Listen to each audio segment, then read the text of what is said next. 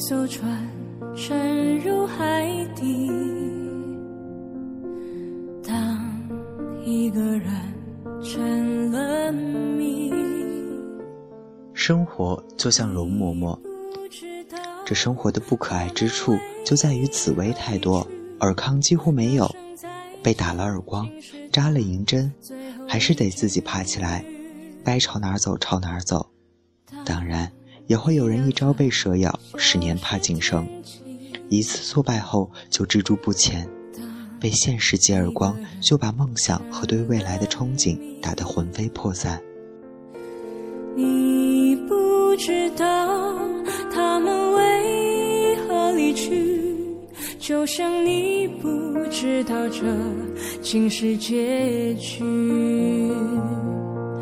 在每上学的时候，有一个已经工作的学姐回学校请大家吃饭，喝得有点高，她晃着廉价的二锅头瓶子，一脸不忿地跟大家说：“社会呀，就他妈是一个大染缸，谁进来谁变脏。”彼时我正值一生中最美好的岁月，迎着朝阳早操，踏着铃声上课，疯子一样奔向食堂，不开心就跟老师顶嘴。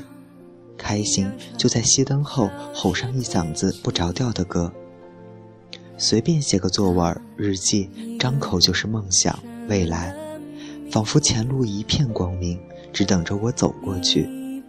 所以，这样的我是怎样都理解不了学姐语气和表情里的无奈和愤懑，直至很久以后的后来才知道这是一句字字珠玑的话。但是。谁在年少轻狂时没有这样肆意妄想过呢？也正是因这肆意妄想，才会在遭受现实凌厉的耳光时刻骨铭心吧。因为你不知道，你也不会知道，失去的就已经失去。当一艘船。沉入海底。当一个人成了谜。大多数的人都是在还未彻底褪去青春的稚嫩，就被赶鸭子上架，登上了社会的舞台。在这里，不管你多么蜘蛛满志，想大展身手，总会出现半路杀手，让你丢盔弃甲。在生活里，每一个人都是紫薇。而生活就是容嬷嬷，她不厌其烦地抽这个耳光，扎这个银针，还一脸正义地告诉你，说：“孩子，这就是生活。”他们为何离去？